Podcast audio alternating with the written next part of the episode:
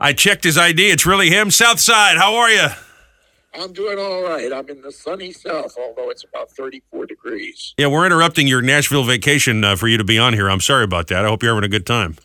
No, it's, everything's good. It's very mellow and peaceful down here. I got a lot of good friends, so it's just a, a little relaxation. Yeah, it's a cool music town and a cool a cool barbecue town too. They get good food in Nashville.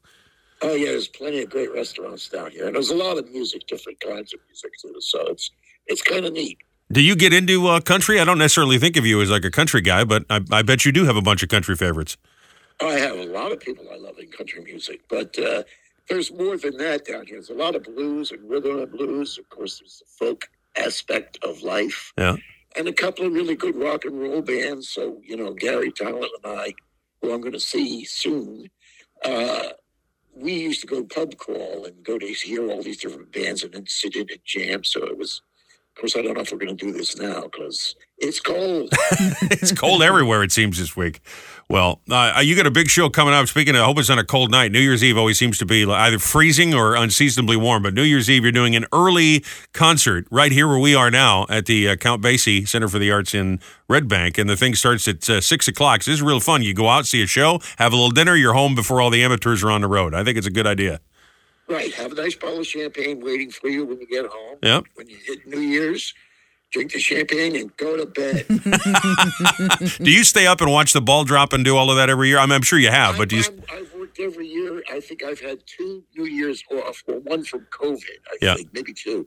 And then when the year that Steve Van Zandt got married, I, I had decided to uh, take that year off, and we weren't going to play, and my wife and I were going to sit home and go to bed early.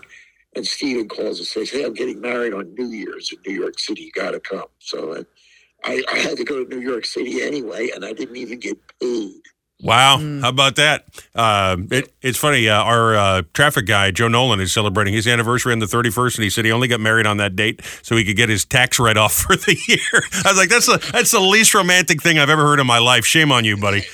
Yeah, I'm sure his wife was rolling uh, her eyes like crazy. It's just funny you bring up Stevie because he mentioned that just today. It's like that's the only reason I did it. That's why my anniversary is coming up. Uh, yeah, well, I tell you what, my favorite song of yours, if I could be so bold, is your uh, your version of "Havin' a Party." Man, it is impossible not to just want to celebrate when that thing comes on. That's just one of the ones we're going to hear on New Year's Eve. I hope, right? Yes, of course. I'd be lynched from a lamppost if I didn't play that. Just making sure. So we're, we're, we're going to have a great time. I mean, it is uh, early, but I, they came to me with the idea they want to give their crew some time off for New Year's. You know, these the crew always works the hardest. To, at the Basie. So, you know, it's okay with me. I hope it's okay with everybody else, but we're going to give it a try. And uh, I guarantee you'll have a good time, even if it is not actually midnight here in New Jersey. That's right. So again, a six o'clock showtime. You can go to basie.org to get those uh, tickets right now.